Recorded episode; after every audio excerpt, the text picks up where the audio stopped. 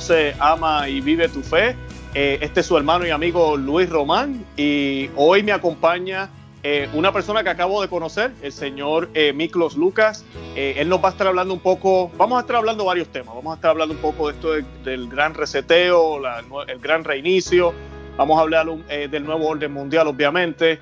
Eh, vamos a estar hablando eh, tal vez un poco del transhumanismo, del aborto, todas estas agendas que hay, que todas están ligadas. Pues todo eso él nos va a estar dando luz. Es un tema que a veces nosotros en círculos católicos ya estamos hablando, pero que a veces no realmente no es que sepamos de esto. Y pues hoy tenemos de invitado una persona que yo sé que es un experto en, esta, en este tipo de temas y pues él nos va a estar dando luz a eso. Y antes de comenzar yo quisiera darle la bienvenida al señor Lucas. Señor Lucas, ¿cómo estás? Luis, muchísimas gracias, muy contento de estar en tu plataforma y un fuerte abrazo a toda la gente que nos va a ver o que nos está viendo. Excelente, excelente. Eh, pues una de las razones que, y no le dije esto eh, por, por eh, fuera del aire, yo no sé si usted supo, pero aquí en Estados Unidos, yo estoy en Florida, eh, hubo un arzobispo, el arzobispo Vígano. Él era el nuncio de la Iglesia Católica y pues eh, nuncio es como decir, él era el embajador básicamente de la Santa Sede aquí en Estados Unidos. Tenía un puesto bastante importante, ya le está en el retiro, él no está haciendo eso, pero él escribió una carta eh, el año pasado al presidente Trump en octubre y él menciona eh, el gran reseteo. Él empieza a, decirle, yo no sé si usted escuchó de la carta, pero él la escuchó. él empieza a hablarle de todo esto, que hay un gran reinicio, eh, que se está eh, iniciando, ¿verdad? Que está sucediendo, que va a suceder. y él, él le dice, y disculpe que, que, lea aquí, ¿verdad? Pero él dice que el propósito del gran reseteo es la imposición de una dictadura sanitaria encaminada a la imposición de, de medidas libertarias liberticidas, escondidas detrás de promesas tentadoras, la garantía de un ingreso universal y la cancelación de las deudas de los individuos. Y él continúa, él menciona también en la carta al evento 201, que yo cuando veo todo esto me pongo a googlear, ¿verdad? Uno se empieza a buscar información. Porque lo primero que uno piensa es, este señor se volvió loco. Teoría de conspiración, ¿qué le pasa? ¿Qué rayos está hablando? Uno ha visto tantas películas, ¿verdad? Que uno piensa, esto no es real. Y cuando uno empieza a ver el evento 201, pues había sido ¿verdad? un ensayo que se hizo el año pasado eh, sobre una pandemia que iba a suceder y estuvo el, el, Foro Económico Mundial envuelto, estuvo Bill Gates, todas estas personas, esto fue antes de que viniera la pandemia. Y luego pues entonces viene la pandemia. Podremos pensar que es coincidencia, no sé. Y pues él, él menciona eso también. todo esto nos estuvo muy curioso. Y pues muchos canales católicos y personas que, queremos entender todo esto, pues no, nos dimos a la tarea. Como yo le mencionaba eh, fuera del aire, eh, es mejor conocer al enemigo que no saber a quién nos enfrentamos. Y pues esa es la idea. Y pues le hago la primera pregunta. El, arzobispo Vígano tiene razón. Es verdad que hay un plan, hay un guion, hay unas intenciones por parte de la élite mundial de imponer unas ideas o un tipo de nuevo normal, como le llaman, no sé, ahorita mismo. Sí, claro que sí. El, obispo Vígano dio en el clavo, pero dio en el clavo parcialmente, porque hay más cosas. Claro. Y cuando él afirma que efectivamente hay una, intención, hay un que esto lo que está ocurriendo no es algo espontáneo, sino que es algo deliberado, eso es los hechos lo confirman. No hay que no hay que revisar ningún texto, no hay que revisar ninguna ningún video. Es la realidad que vivimos la que la demuestra, una realidad que es estandarizada en todo el mundo y el hecho de que las medidas, entre comillas, sanitarias que se han aplicado en todo el mundo sean exactamente iguales, o sea, casi un calco, por lo menos en Occidente, sin considerar que cada territorio tiene sus particularidades, tiene sus propias fortalezas, sus debilidades, el hecho de que todo esté estandarizado, que el juego de la prensa, que el discurso de la prensa esté estandarizado, que el discurso de los líderes de varios países también esté estandarizado, eso abiertamente te dice que acá no hay nada espontáneo, sino que esto está enlatado, viene con un plan y esto está claro. Esto no es espontáneo. Ahora, la pregunta sería, em, cuando la gente dice las élites, ¿a quiénes se refiere? Bueno, yo vengo investigando esto antes de que surja el concepto de gran gran reinicio, que es un concepto que introducen formalmente el 3 de junio, mediante un video que lanza el Foro Económico Mundial, el 3 de junio esta idea de que, bueno, hemos llegado a un punto de inflexión, hay una crisis tremenda, eh, se olvidan un poco del virus. ¿ah? En realidad el virus lo mencionan como que dicen el caso de la pandemia es una oportunidad y de ahí se olvidaron del COVID. O sea, supuestamente este virus mortal que nos iba a destruir a todos fue simplemente usado como pretexto para decir esta es una situación grave que el virus nos plantea esta oportunidad para reconfigurar nuestra forma de eh, no solamente de, consumir o de producir en términos económicos, sino también reconfigurar nuestra relación con el poder, es decir, cómo vamos a ser gobernados, y también las interacciones humanas. Esto es lo más, lo más grave, ¿no? Cómo vamos a reconfigurar al ser humano, no solamente en sus relaciones con otros, sino también al propio ser humano. Esto es lo, grave. Pero este concepto de gran reinicio, en realidad, como te dije, es 3 de junio del año pasado. Tú lo puedes, tú puedes ir incluso a diciembre de 2015. Es ahí en realidad donde empieza formalmente, donde se hace, se da a conocer formalmente parte de esta agenda que de espontánea no tiene absolutamente nada, que es esta agenda planteada por el Foro Económico Mundial. Ahora, el Foro Económico Mundial es una organización civil eh, que no tiene un mandato ejecutivo, es decir, está compuesto por eh, individuos, por organizaciones, ¿no? Que tienen una membresía en esta organización.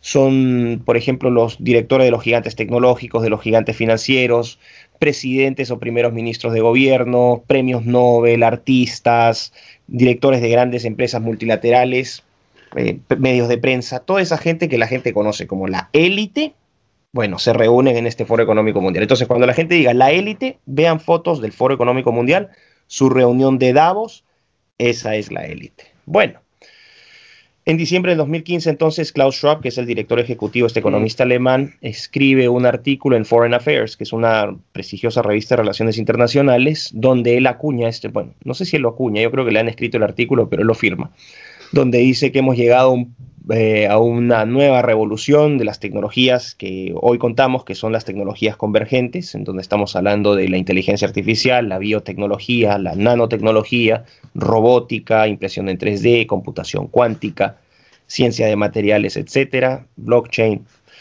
Y que con estas tecnologías finalmente eh, tenemos en, nuestras manos ya el poder suficiente como para tomar eh, nuestro, para dirigir nuestro propio destino. Hay que notar acá que hay una disrupción para la audiencia católica, ¿no? Esto va a ser particularmente importante. Dicen entonces que lo que están planteando es que la tecnología ya no se emancipa de la necesidad de Dios. Hmm. Porque ahora nosotros ya podemos, con la tecnología que tenemos, dominar a la naturaleza. Entonces Dios se hace completamente innecesario. Ese es un punto y que esta revolución lo que va a hacer es no solamente va a cambiar con el uso de estas tecnologías el entorno nuestro, nuestro medio ambiente, que ha sido como lo que sucedió con las anteriores revoluciones, la primera, la segunda y la tercera revolución industrial, sino que esta, esta revolución va a cambiar lo que significa ser humano. Este es el punto clave, lo que significa ser humano. Eh, y cuando uno ve, ¿no? Eh, cómo se define la cuarta revolución industrial, y esto es un texto que está escrito en la propia página web del Foro Económico Mundial, no soy yo el que está inventando esto.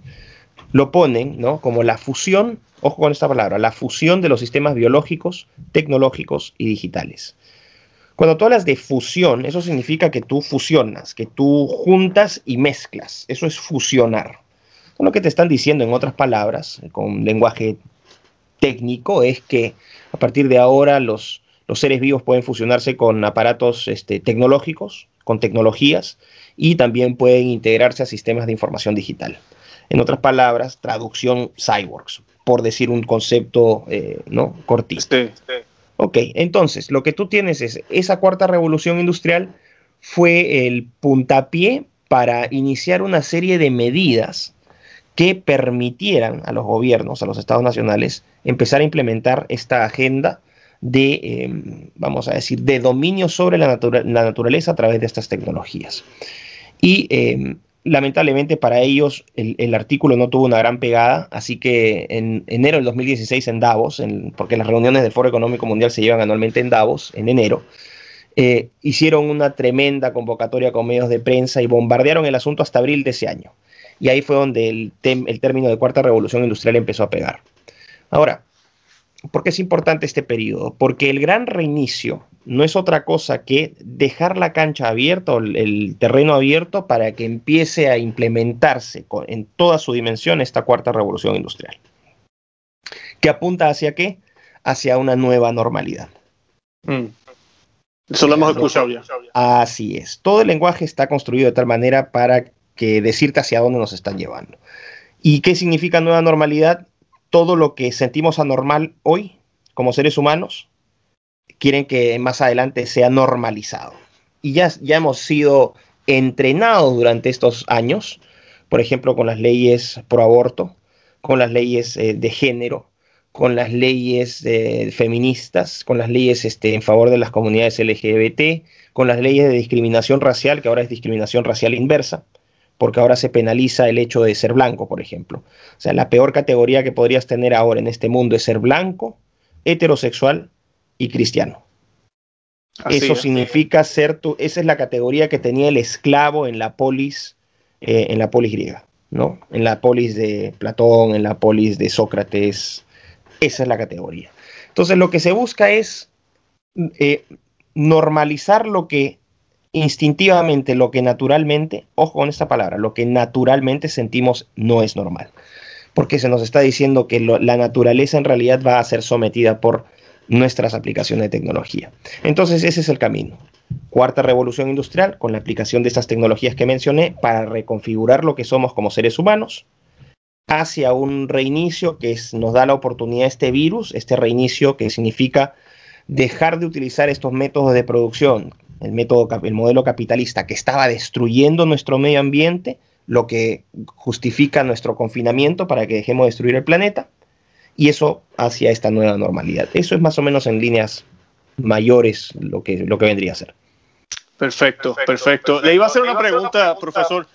Yo sé que usted eh, a mí se nos olvidó mencionar al principio, el, profesor Miklos Lucas, él, ah, usted ha hecho temas de investigación mayormente enfocado, usted lo mencionó, en tecnologías convergentes y en la filosofía de la tecnología y política, ¿verdad? Cómo, ¿verdad? Me imagino, si me corrija si estoy er, eh, errado aquí, eh, cómo puede la, tecnología ser utilizada para hacer tendencias, para cambiar la civilización, comportamiento, la política de un país, del mundo entero.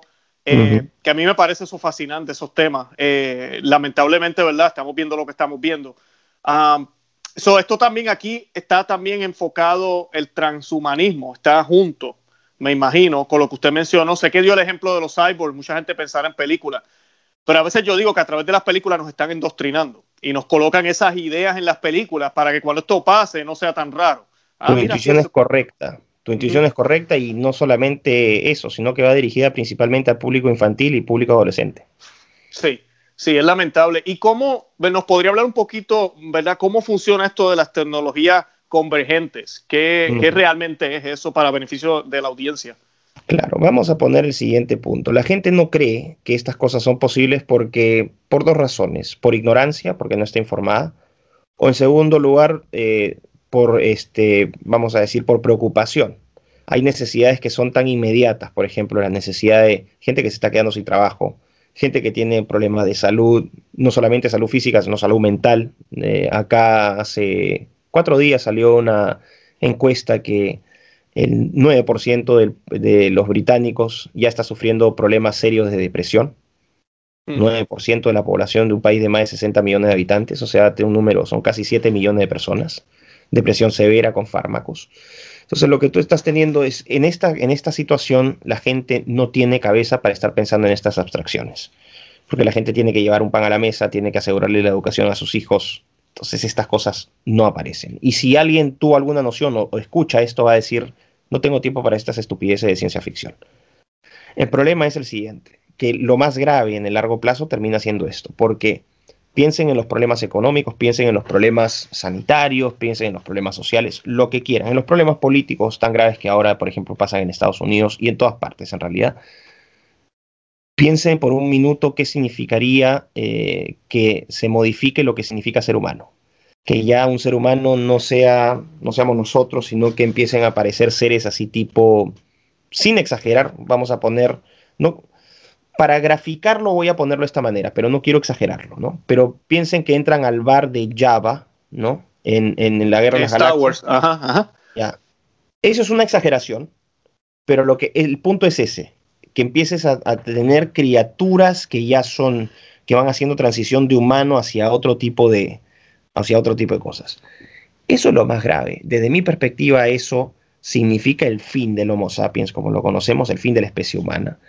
Y alrededor de eso, ¿no? de esa naturaleza humana, una biología, una anatomía, una psicología particulares de esa especie, se construye lo que es la experiencia humana, ¿no? la condición humana, o sea, la experiencia de vivir como un ser humano. No solamente lo físico, sino también lo espiritual, lo artístico, lo legal, lo filosófico, todo asociado, todo aquello que fue eh, construido en base a esta identidad que teníamos como seres humanos. Y eso eh, abiertamente es la abolición del ser humano. Es el título que planteó C.S. Lewis hace algunas décadas, ¿no? este autor británico. No en este contexto que estoy hablando, pero sí la abolición del ser humano como especie y como prospecto futuro. Entonces, cuando tú te pones a pensar en estas situaciones y dices, bueno, ok, ya, vamos a decir, la, la, especie está en riesgo de ser redefinida y reconfigurada. ¿Cómo? Mediante estas tecnologías convergentes. Pero ¿cómo es eso posible si me parece ciencia ficción?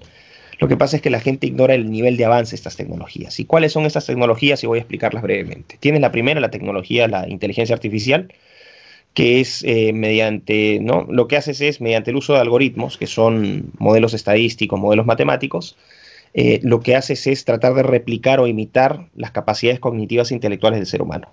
Es decir, máquinas que pueden aprender, entre comillas, pensar, entre comillas, y tomar decisiones, entre comillas, en base a cúmulo, a, enorme flujo de información que se les llama Big Data. Entonces, lo que hacen con esos algoritmos es, eh, van entrenando a estos modelos algorítmicos para que la máquina vaya tomando decisiones. Ahora, si tú sumas a esto el enorme poder de procesamiento que tiene una computadora, que es en, en varias órdenes de magnitud superior a la de un ser humano, y tú multiplicas esto por varios de esos servidores y multiplicas por la enorme cantidad de información que está fluyendo en el mundo, tú lo que tienes realmente es una es el poder absoluto, por lo menos en esta tierra. Lo que podrías hacer es empezar a eh, procesar todo tipo de información. Dentro de la inteligencia artificial tú tienes varias ramas. Entonces, por ejemplo, tienes reconocimiento facial.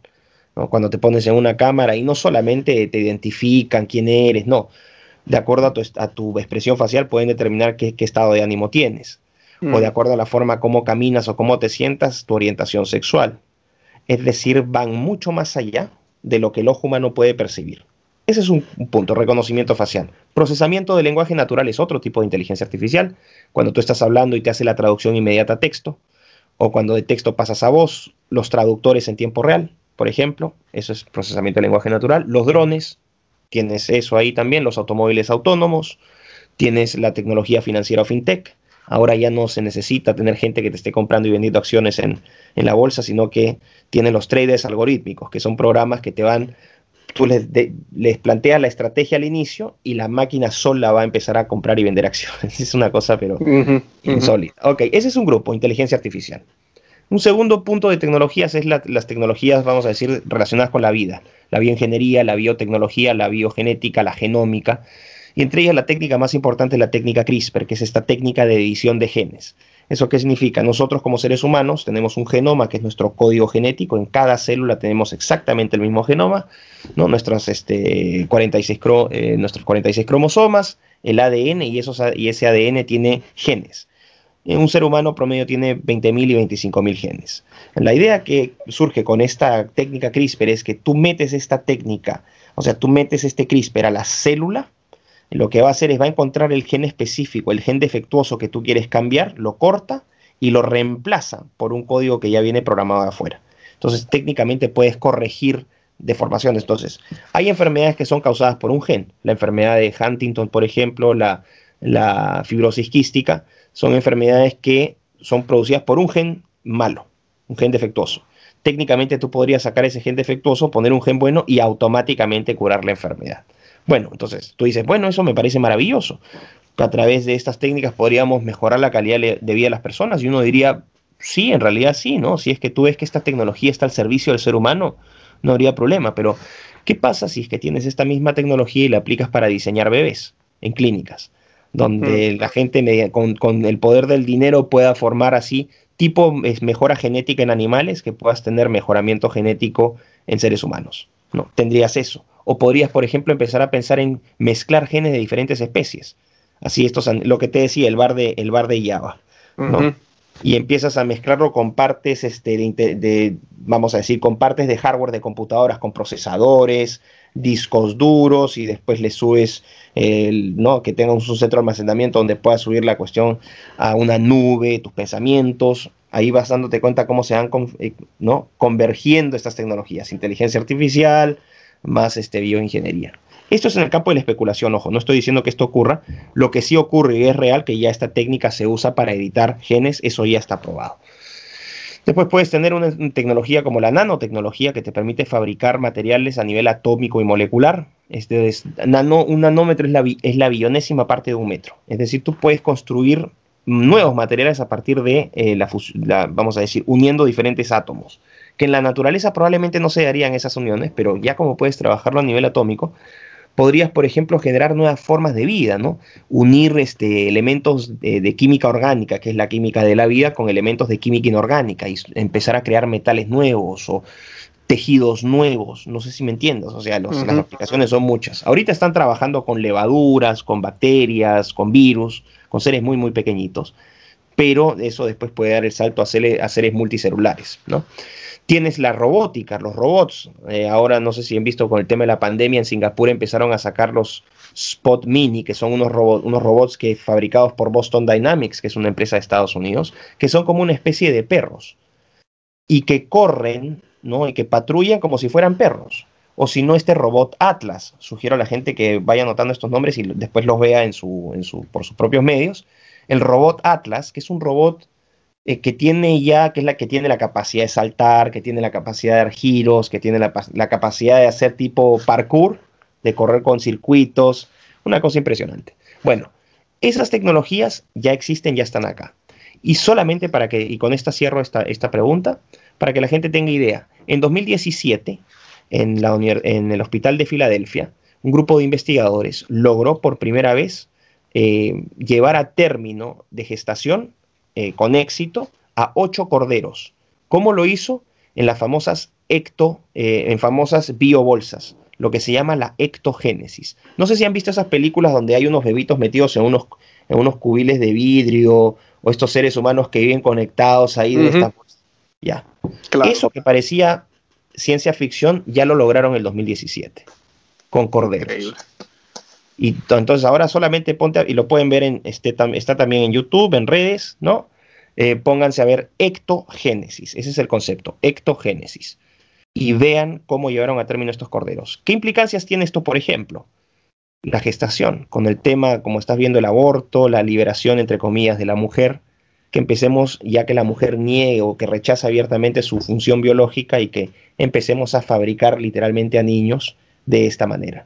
Súmale eso las combinaciones de la genética y empezamos a crear seres, o sea, nos volvemos eh, creadores, no a imagen y semejanza de Dios, sino a imagen y semejanza del caprichoso con poder que tenga un estándar determinado de belleza, un estándar determinado de perfección, y eso abiertamente te abre la puerta, por ejemplo, a la eugenesia. Así como se criticaba a los nazis, el tema que tuvieron. me sacaste de la mente lo que estaba pensando. Yo dije, esto es exactamente lo que querían hacer los nazis. Exactamente, a eso se le llama. Lo que pasa es que estos sujetos, y hablo, porque tú dentro del transhumanismo tienes que hacer una distinción. en el transhumanismo están los entusiastas del transhumanismo, que es la mayor cantidad de gente, eh, y, los, y los, vamos a decir, los pensadores que están impulsando este pensamiento. Yo estuve en, una, en su decimocuarta conferencia mundial en Londres. Me metí con ellos, los conocí a todos escuché cosas que realmente me fueron perturbadoras, perturbadoras no por lo que dijeran necesariamente, sino con la vehemencia y el convencimiento de que hacerlo era necesario y bueno. Eso era lo que me perturbaba. Tengo que decir que no era gente que yo considerara mala, eso es lo más grave de todo, no es que yo dijera, esta gente es mala o tiene... No, ellos estaban realmente convencidos de que lo suyo estaba, era un acto de bondad. Entonces te das cuenta que difícil ahí en términos morales juzgar si esta gente es mala no la, no la sentía mala, pero la sentía completamente distorsionada en sus principios y en sus valores, o por lo menos totalmente incompatibles con los míos. Y em, lo que te plantean estos transhumanistas es, bueno, estas mejoras son excelentes y que esto que lo otro, pero ellos no tienen un poder en toma de decisiones.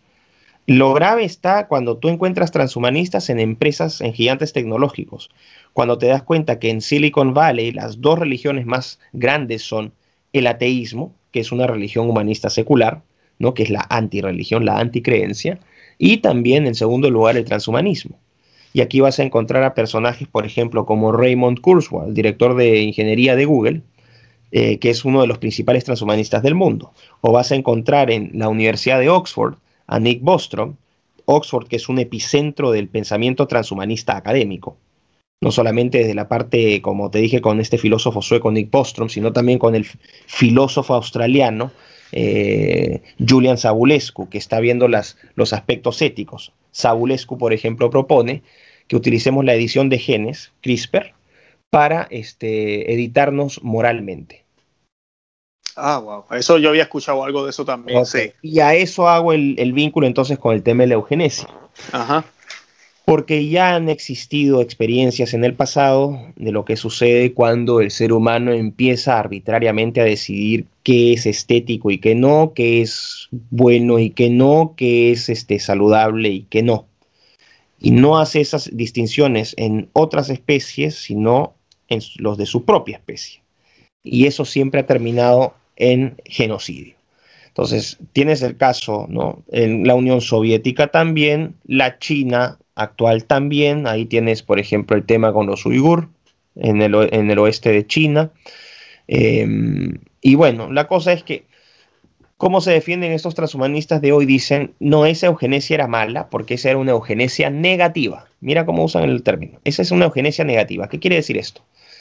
El Estado les imponía contra su voluntad estos, ¿no? Estas, estas, esta, esta discriminación, les quitaba la vida contra su voluntad y aparte de eso era la eugenesia negativa lo que busca es deshacerse de características negativas. Ellos dicen, por el contrario, la nuestra no es una eugenesia negativa, la nuestra es una eugenesia positiva. ¿Qué significa esto? Nosotros no buscamos eliminar los, los malos genes, sino que buscamos exacerbar y potenciar los genes buenos. Y a diferencia de las de, los otras experiencias en el pasado, la nuestra no es una eh, imposición, no lo hacemos con coerción, sino que la gente que quiera libremente hacerlo, lo puede hacer. Y este es el grave peligro. Lo que no dicen es el enorme adoctrinamiento que hay en estos momentos, que llevaría a gente joven, sin experiencia, con los lazos familiares destruidos, con, los, con las identidades sexuales completamente destruidas, ¿no? Con un sentido completo de desarraigo, sin un sentido de la historia, porque se están tirando abajo los monumentos, se están borrando la historia, están reinterpretándola. ¿no? La vez pasada, por ejemplo, veía un documental en la BBC, que la BBC es un... Lo que es la BBC hoy es una lágrima. La BBC es una... Por, por salud mental no, no, no veo los, los, programas de esa porquería de canal, ni toda la propaganda que tiran. Pero estaba en esa, estaba, estaba viendo ahí los comerciales, una cuestión un documental sobre el imperio romano y habían senadores de raza negra. Eso, no, eso era imposible porque en Roma los negros eran esclavos. Exacto. Pero te das cuenta el daño que le hacen a la historia a su conjunto, a blancos, a negros, asiáticos, a todos, al, con este revisionismo histórico, empezar a deformar lo que éramos antes. Entonces, mm. tienes esta juventud completamente desarraigada, impresionable con, con los X-Men, con los Vengadores, ¿no? Con todas estas películas de ciencia ficción, donde les hacen creer que, son, que no tienen ningún, vamos a decir, ningún desarrollo espiritual, están completamente sueltos, muchos de ellos producto de familias este, fracturadas, el divorcio ahora, por ejemplo, que va a delivery. Vas viendo todas esas cosas y vas a tener gente joven que va a decir, bueno, ¿sabes qué? Quiero tomar control de mi vida y yo soy dueño de mi propio destino. Entonces, claro, esto es lo más pernicioso. Por eso es cuando digo la gente no tiene que tener esta idea de que, uy, nos van a meter a todos en granjas, en campos de concentración transhumanistas. Eso no es mucho peor todavía, porque no necesitan hacerlo contra nuestra voluntad, sino que exacerbando todas estas cosas para que la gente voluntariamente se preste como un conejillo de indias a hacer estas cosas. Y me van a decir, pero eh, este sujeto está hablando tonterías. Bueno, vamos entonces a los pretranshumanismos, como lo yo les digo, que son la preparación hacia el camino transhumanista, que son los transgénero. Exacto. Los transespecie, los transraza, los transcapaces, los transedad. La misma situación. proceso de disforia, donde tú dices, esta gente no es posible que pueda hacer eso. Ahora se ha normalizado que si alguien se siente mujer, se corte el pene y se le tenga que decir mujer. Entonces van a decir, pero ¿qué tendría de diferente, alguien que se cercene en el pene y se somete a tratamientos con hormonas que van a producirle con casi total seguridad cáncer en algún momento de su vida, eh, con alguien que se corta los dos brazos para ponerse brazos biónicos? ¿Cuál de los dos es peor? Que me dan la diferencia. Entonces te das cuenta, con estas categorías trans, lo que se está haciendo es finalmente, el punto es el siguiente, y aquí ato con, ato con otro tema el fin de la civilización como la conocemos se marca desde el momento en que se aprueba el aborto. Esa es la columna vertebral de todo este tinglado. Cuando la gente dice que todo se está viniendo abajo y ve que se está viniendo abajo por diferentes partes y no sabe cómo interpretarlo, hay tanta, tanta información, tanta confusión. no la, que la prensa sale y te dice ojo con los fake news, los fact checkers, estos son conspiranoicos, nosotros tenemos la verdad, sale Bill Gates, este, Soros, este, la, ONU. la información es tal y tan confusa que la gente pierde el sentido de la realidad, pierde la capacidad de procesar lo que está pasando y recurre al miedo en el caso, en uno de los casos, o si no al otro es el cinismo. Simplemente le da exactamente lo mismo que ocurra la insensibilidad que viene acompañada de ese cinismo, en el sentido de que lo que le pase a los demás me importa un pepino, tengo que salvarme yo. Lo que estás haciendo ahí es fragmentar la sociedad. ¿Por qué el aborto es tan importante? ¿Y por qué digo que es el, epicentro de toda esta catástrofe? Cuando tú apruebas el aborto, lo que haces es al ser humano, y ojo, no estoy usando la palabra persona, porque la, palabra persona es como la palabra género. Esta la puedes someter a miles de interpretaciones. Entonces, aquellos que te van a estar promoviendo el aborto te van a decir la persona. No me hables de persona, ese es un concepto subjetivo. Plantea los términos en ser humano. Un ser humano. ¿Qué significa que es un término científico de la unión de un espermatozoide y un óvulo? Se forma un cigoto y ese cigoto va a ir modificándose, ¿no? A blastocisto, aglomérulo, ta, ta, ta, embrión, feto, bebé, ¿no? Y así hasta el ciclo de vida. El ser humano, científicamente hablando, se forma en la fusión de un, espermatozoide con, una, con un óvulo. Es un ADN único y irrepetible, eso es científicamente confirmado también. Y este ser humano, desde el momento en que es concebido hasta el momento que muere y después, cuando quedan sus restos, es un ser humano. ¿Por qué? Porque tiene un material genético que lo determina como tal. Hay una continuidad en esa. Entonces, cuando te dicen no, porque ese, ese no siente o no está formado, no siente la nariz o no la continuidad. Son diferentes estados de desarrollo de un mismo ser. Ese ser humano, cuando tú lo condenas arbitrariamente con todos estos argumentos basados en subjetividades, no en ciencia, en subjetividades, con este concepto de persona, tú lo que haces es transformas al ser humano, no solamente a esos, a esos este, cigotos, a los seres humanos en su conjunto, de sujetos de derecho a objetos de experimentación, manipulación comercialización, destrucción. El ser humano pasa de ser un sujeto de derecho a un objeto. Destrucción, el aborto. Compra-venta, vientres de alquiler, eh, hijos delivery para parejas heterosexuales o homosexuales que creen que tienen el derecho a ser padres. No existe ese derecho a ser padre, ojo, ojo por si acaso. No es un derecho. O, por ejemplo, de experimentación, los embriones de 14 días en mm. todas las universidades. Entonces, en términos más sencillos, pasa de ser un ser con una dignidad o un valor inherente a ser una cosa. Y las cosas tú las puedes desechar, las puedes votar, las puedes comprar, las puedes vender. Y mira qué importante es ese punto también para la agenda de, reconfiguración del ser humano. Y lo que yo te estaba hablando del transhumanismo. Y la idea esta de que la libertad, que cada uno es libre de decidir con su cuerpo, mi cuerpo, mi decisión, trasciende el tema del aborto. Mi cuerpo, mi decisión, voy a sacarme los ojos y me voy a poner dos cámaras. O sabes que estoy harto de, que, de tener este, piernas, me voy a poner ruedas. La gente va a decir, pero nuevamente, este está hablando tonterías. Bueno, vean el caso de los transcapaces o transable en inglés. El caso de una mujer que caminaba perfectamente bien, pero decidió lisiarse voluntariamente y ahora voluntariamente vive con estas estructuras de metal que fijan sus piernas en una silla de ruedas permanentemente. Otra que se tiró ácido en los ojos y se quedó ciega porque quería percibir el mundo desde la oscuridad. Entonces, no vengan a decir acá que no es posible. Es perfectamente posible. Y cuando tienes gente joven o niños o gente joven con literalmente patologías psicológicas, ¿no? Que caso de psiquiatría, de disforias muy severas por esta situación de confinamiento, por la situación previa de fragmentación de la familia, de la fragmentación social, lo que vas a tener ahí es una enorme cantidad de voluntarios que van a ver finalmente en esas tecnologías una esperanza, esto es lo más grave de todo y lo más triste, una esperanza para, para encontrar algún tipo de identidad, algún tipo de, de realización, algún tipo de trascendencia que no pudieron lograrla por todos estos por todos estos vacíos. Eso es lo grave. Y esa es la eugenesia positiva, la mentira la eugenesia positiva. Que cada uno lo haga. Claro, lo que no dicen es que ustedes generaron todas estas condiciones destructivas que llevan a la gente literalmente a autoexperimentar con ellos porque hay un grado enorme de desesperación. Claro, algo que a mí me, me impacta mucho también, usted lo que está hablando ahora, esos mismos que promueven esto, también ahorita están controlando los medios, están controlando toda la educación. Ahorita que se habla de este pacto de educación mundial, de que y lo pintan todo como que no, todo niño merece ser educado. Ajá, ¿y quién va a decidir lo que le van a enseñar y qué le van a enseñar? Eso eh, eh, se supone que sean sus padres los que verdad lo, lo, engendraron, pero los padres están muy ocupados trabajando.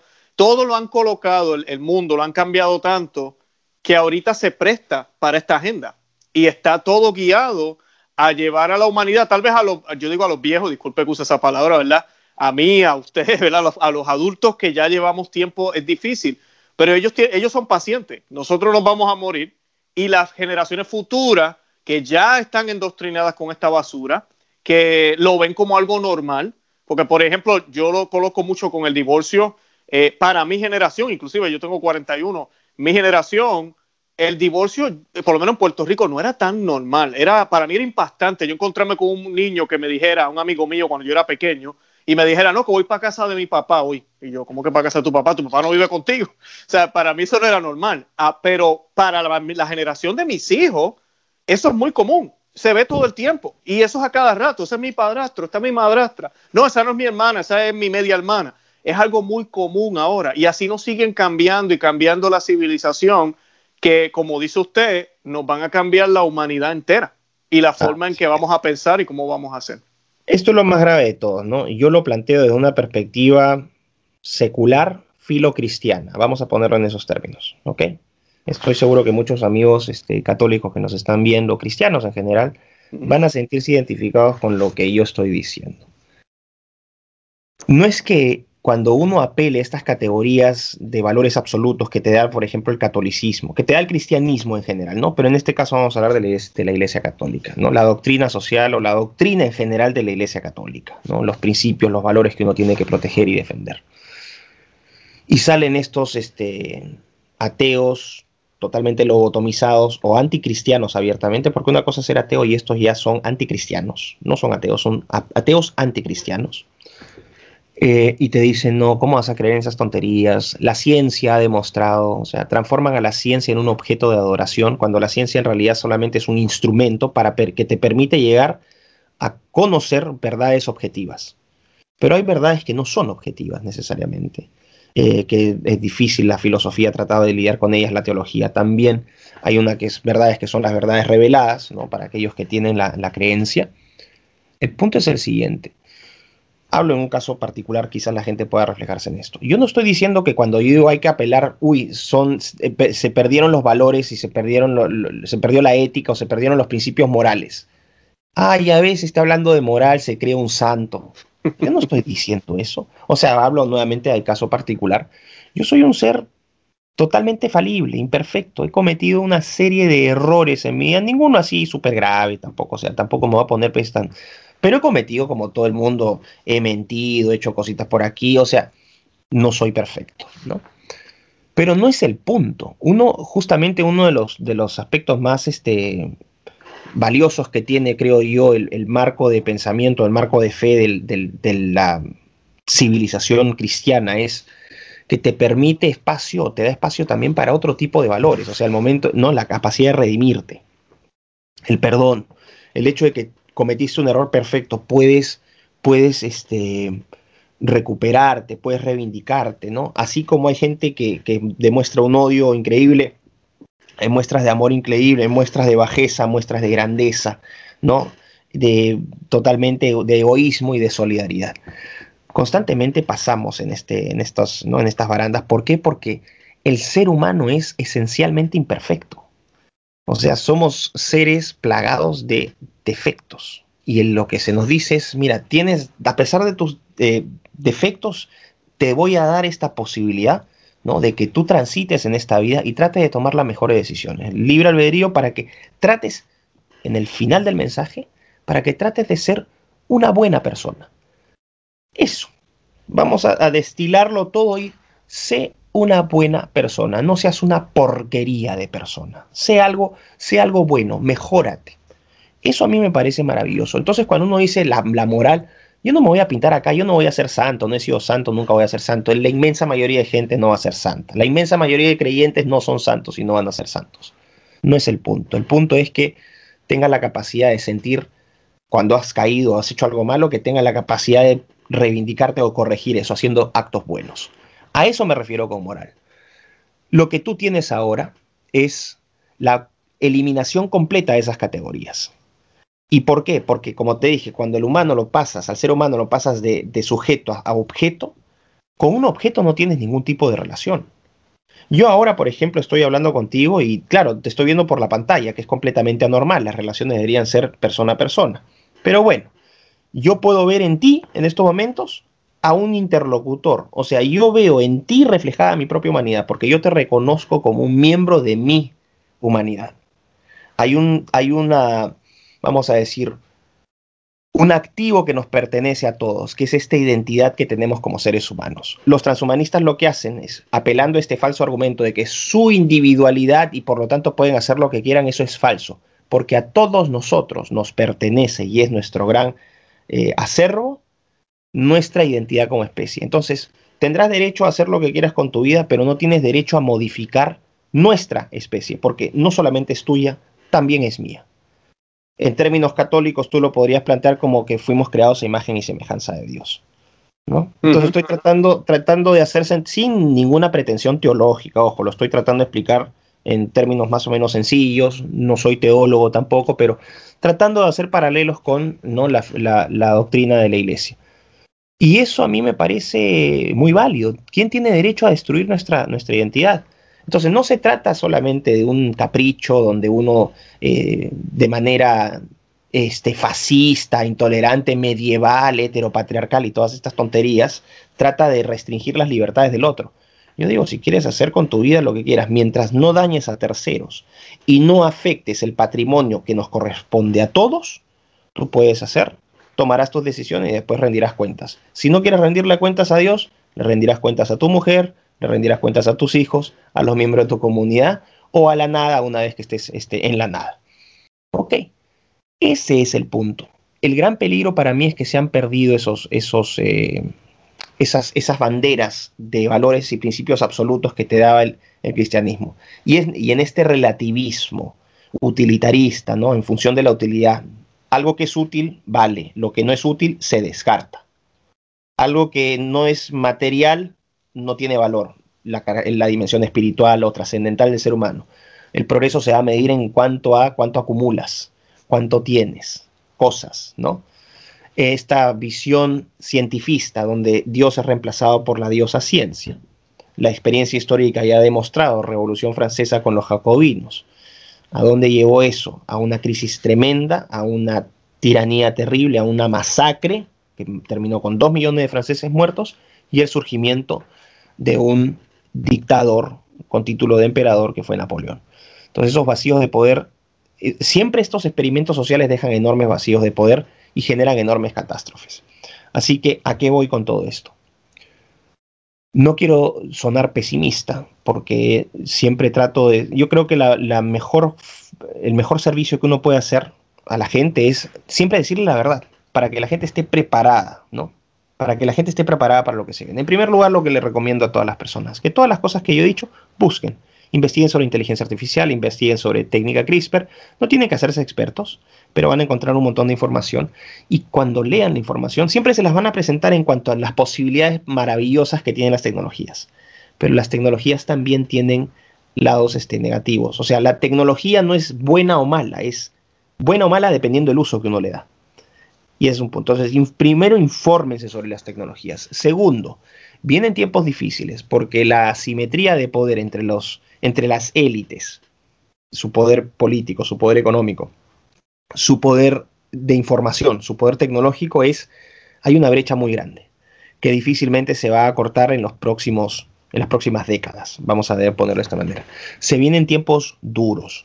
Lo más probable, no quiero ser aguafiestas, pero lo más probable es que en base a ese músculo y aprovechándose de la corrupción de aquellos que tomaron malas decisiones, amparándose en esta idea de que son ateos y que en algún momento, que, que nunca van a tener que rendir cuentas por lo que han hecho, gente que por ambición o por vanidad ha sido comprada y que ahora no sirve los intereses de su gente, sino que sirve los intereses de esta agenda, que es una agenda excluyente, liberticida y que busca la destrucción del ser humano como lo conocemos.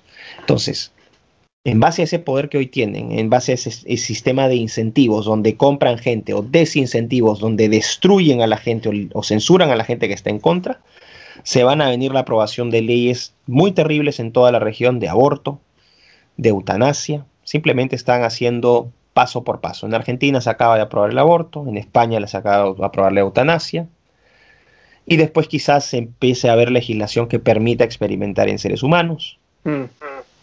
O sea, no, venimos, entramos a un periodo bastante, bastante, bastante complicado. No, no, puedo leer el futuro, pero es que así por ese camino lo veo. ¿Y cuál es la, la idea acá?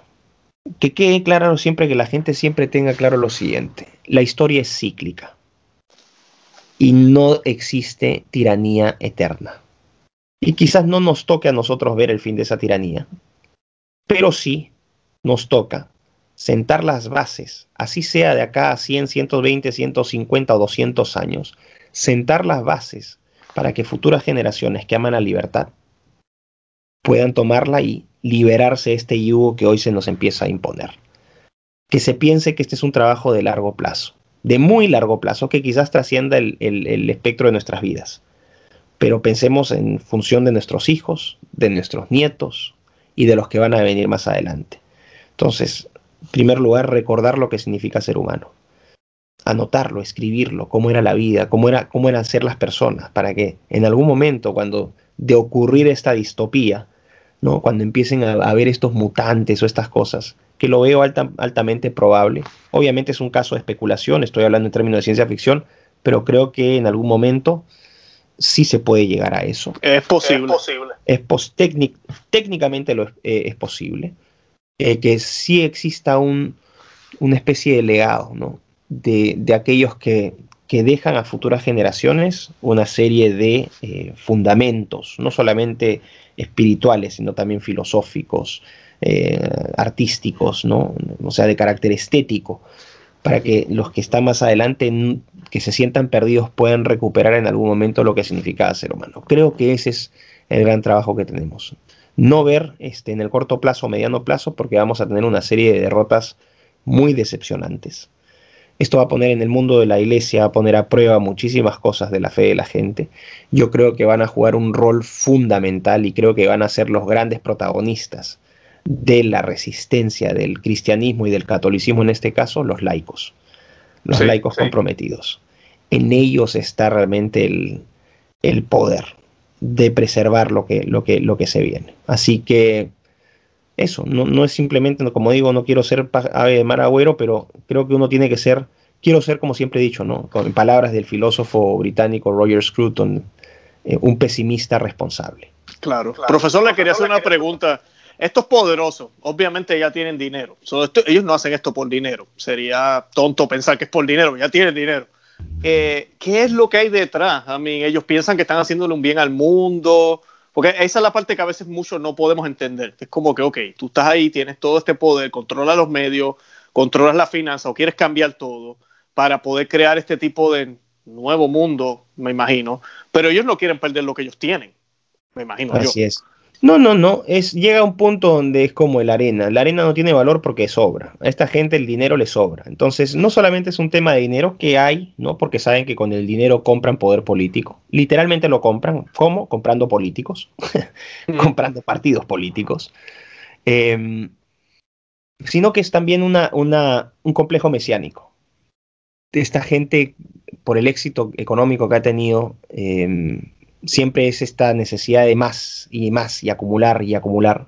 En este caso no lo material ya lo lograron, sino acumular más poder, ver hasta dónde pueden llegar. Y esta necesidad de dejar un legado también, ¿no? Su legado, su visión.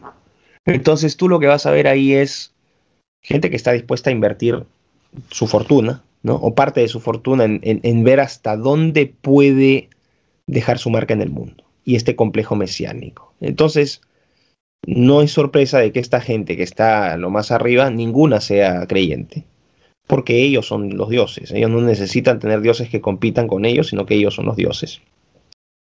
Y es este complejo el mesiánico el que, les impulsa, que los impulsa. Además, como están tan, tan alejados, tan alejados de la vida cotidiana de la inmensa mayoría de personas, que no disfruta de sus beneficios, sino que tiene que lidiar con todas estas inseguridades. Entonces, es tal ese alejamiento que son socialmente disfuncionales. Gente muy desconfiada, viven solas. Mucha gente seguramente quiere ajustar cuentas con ellos, entonces tiene que estar con seguridad. Es gente que vive realmente. La gente dice, bueno, vive en, una vida maravillosa. No tanto. Mm. Mucha soledad, mucha desconfianza, ¿no? esta obsesión casi enfermiza por acumular y acumular. Y bueno, estas son las, las personas que están imponiendo su visión de progreso sobre el resto. ¿Y por qué? ¿Cómo lo hacen? Intentaron o lo probaron, vieron que el ser humano era corrompible o corruptible, compraron algunos, los pusieron en puestos de poder, probaron, insistieron años y años y años, y este es el resultado. Claro, ahorita con esta enfermedad que ha sido muy conveniente para ellos, porque sabemos que esto ha sido programado, esto es parte de un experimento, yo me atrevería a decir, y parte de un plan. Eh, ¿Qué piensa usted de la vacuna?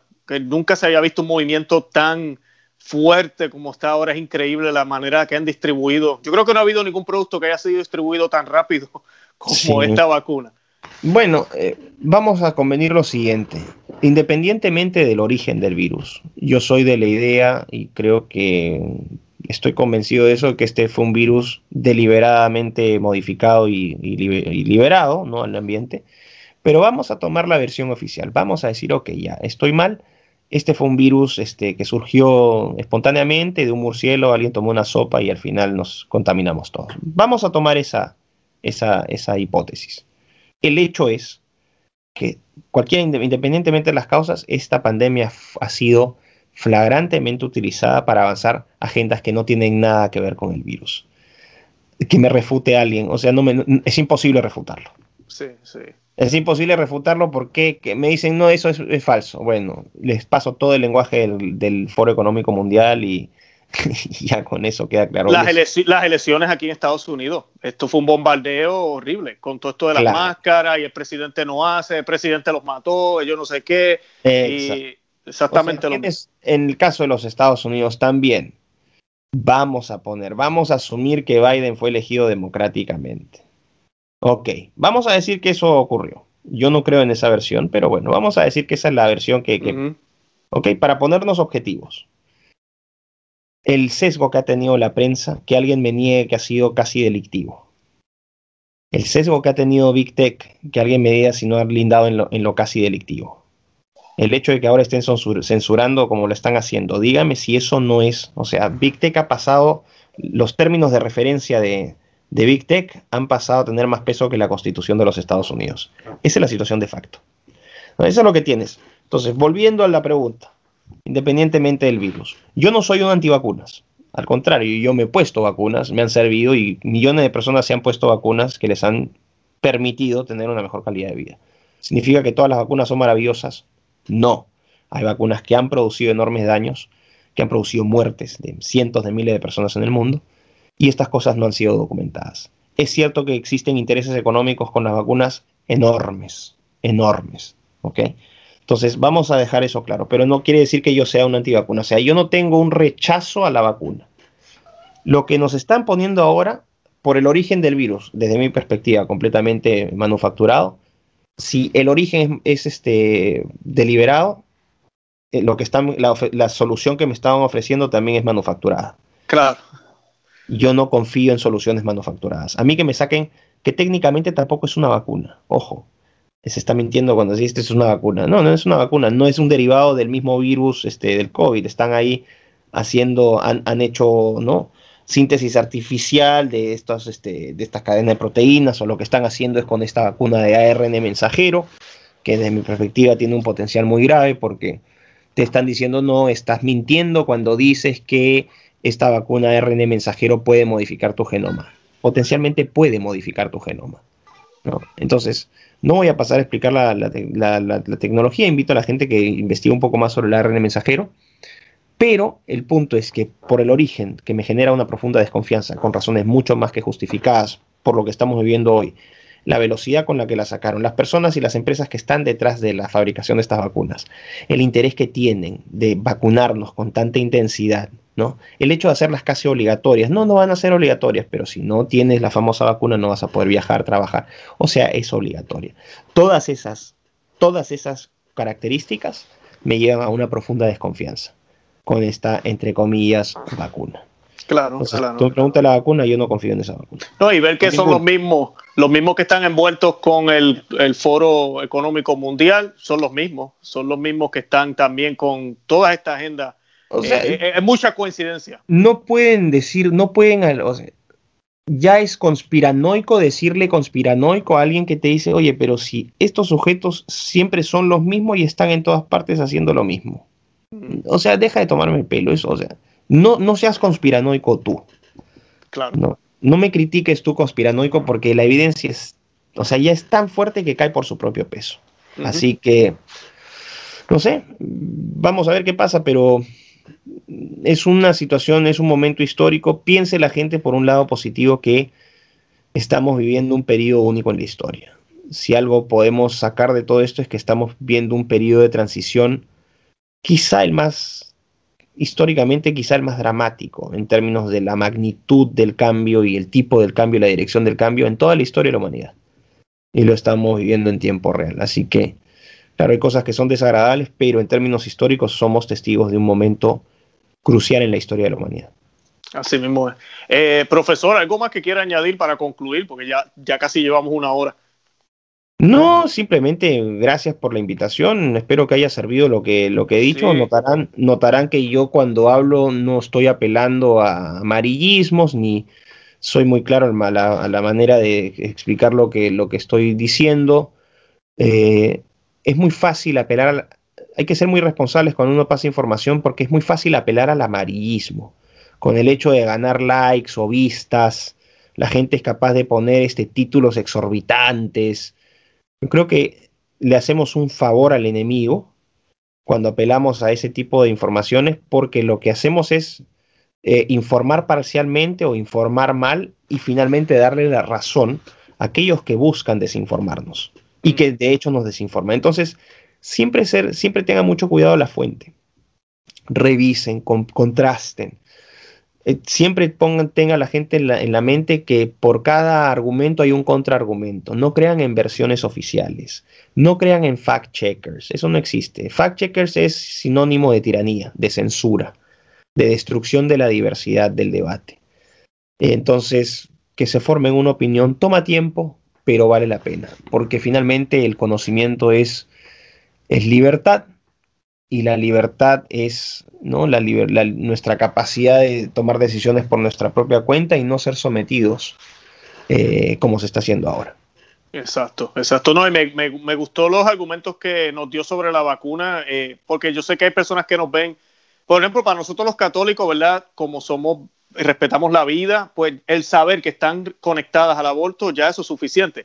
Pero me gusta el argumento que dio porque hay personas que Inclusive dicen, oh, pero la conexión es remota, no te preocupes tanto. Bueno, lo que usted acaba de mencionar de la relación que sí tienen con los poderosos, con los mismos que, están promoviendo todo este problema y ellos mismos nos sacan la cura, eh, hay algo raro. Y esto es plenamente verificable, o sea, ni siquiera estoy inventando nada, esto está publicado en las propias noticias de todos los portales que supuestamente son los portales de, información seria. Así es, así es. Nosotros vamos a colocar el, el hablando de portales, eh, yo tuve la oportunidad también de entrar ahí, no lo podía creer, el del Foro Económico Mundial, lo que usted estaba hablando al principio del programa. Cuando yo lo vi, yo fui corriendo donde mi esposa y le dije, estos charlatanes ya no tienen vergüenza, esto lo, está ahí está ahí, reinicio, un nuevo orden, todo este lenguaje nuevo, eh, nuevo, eh, nuevo normal, la pandemia nos ha dado esta oportunidad. Yo digo, wow, se pasan hablando de muerte, se pasan hablando de que tenemos que hacer, tenemos que, eh, ¿cómo se dice?, vender nuestras libertades, porque esto es tan y tan grave, pero a la misma vez tú me estás diciendo que qué oportunidad tan maravillosa nos está dando el virus. Así es, es. increíble, o sea, es una falta de respeto y yo me siento ofendido, o sea, cuando yo veo esas cosas, pero yo no soy nadie, no tengo poder, no, no tengo nada, pero es triste que la gente no busque, no lean, no se informe, como usted mencionaba. Si hago si hago una observación ahí, ese es el, ese es eso tenemos que cambiarlo cuando la gente dice yo no soy nadie. Claro, solo, solo no eres nadie, pero si te unes con otro vecino y con otro y con otro y con otro y así vas sumando decenas, centenas, miles, ya, ya somos alguien. O sea, si nosotros pensáramos que somos alguien, te aseguro que esto se acabaría en, un día. Es verdad, gracias, gracias por esa corrección. no, sí, es verdad. Y yo creo que somos más también. Yo creo que somos más, pero estamos yo no lo creo. Eso no es, no es una creencia, es un hecho que somos más. Sí, sí, somos más. Claro que sí. Muchos más.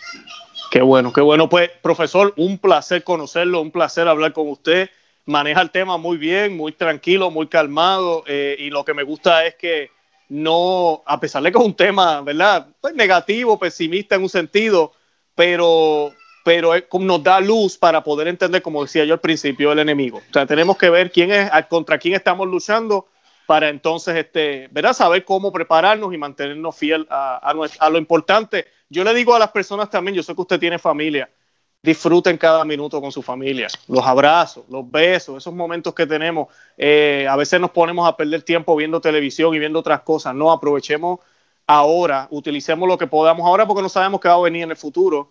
Y la vida es corta también. Así que eso es lo que más valor tiene y yo creo que eso es lo trascendental, donde está el verdadero amor, un amor que está dispuesto a sacrificar lo propio para dárselo al otro.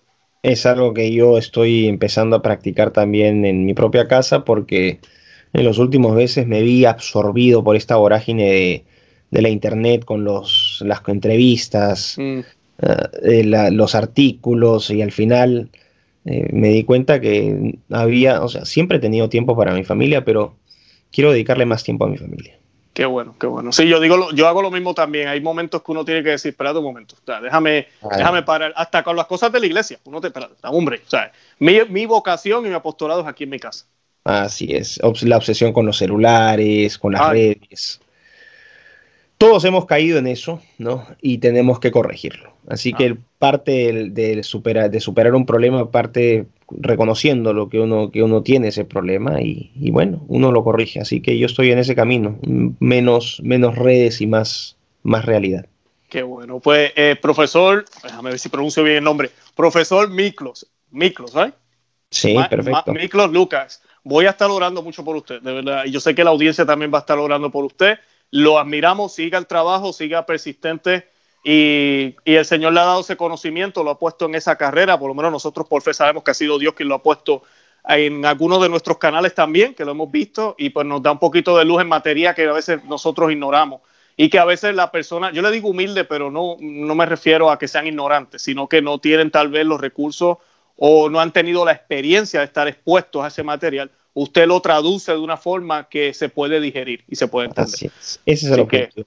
Que, todo lo, el objetivo de un, yo soy, vamos a decir, yo me doctoré en Inglaterra para ser profesor e investigador universitario, mi pasión siempre ha sido enseñar y creo que el, gran deber de un, de un profesor no es eh, alejarse utilizando lenguaje complicado para que la gente piense artificialmente que es un sabio, sino que la idea es hacerlo difícil fácil. Esa es la verdadera labor de un, de un educador. Y eso es lo que yo trato de hacer siempre, hacerlo difícil fácil.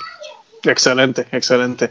Bueno, pues una vez más, gracias. Y entonces me, me despido si no hay nada más que añadir. Una vez más, gracias. Ojalá que no sea la última vez, ojalá lo podamos. Sí, que visiten mi canal de YouTube, eso es lo único que les pido. Claro que sí. El canal de YouTube se llama con el nombre de usted. Sí, con mi nombre, Micro Lucas, y se, se, suscriben y apretan la campanita porque si no apretan la campanita no le llegan las notificaciones. Lo mismo le digo yo a los míos. muy bien, muy bien, excelente. Yo voy a colocar el enlace de su canal en la descripción de este programa. Claro que sí. Gracias. Bueno, pues que el Señor lo bendiga y gracias por aceptar la invitación una vez más. Igualmente, Luis, un abrazo. Gracias. Bueno,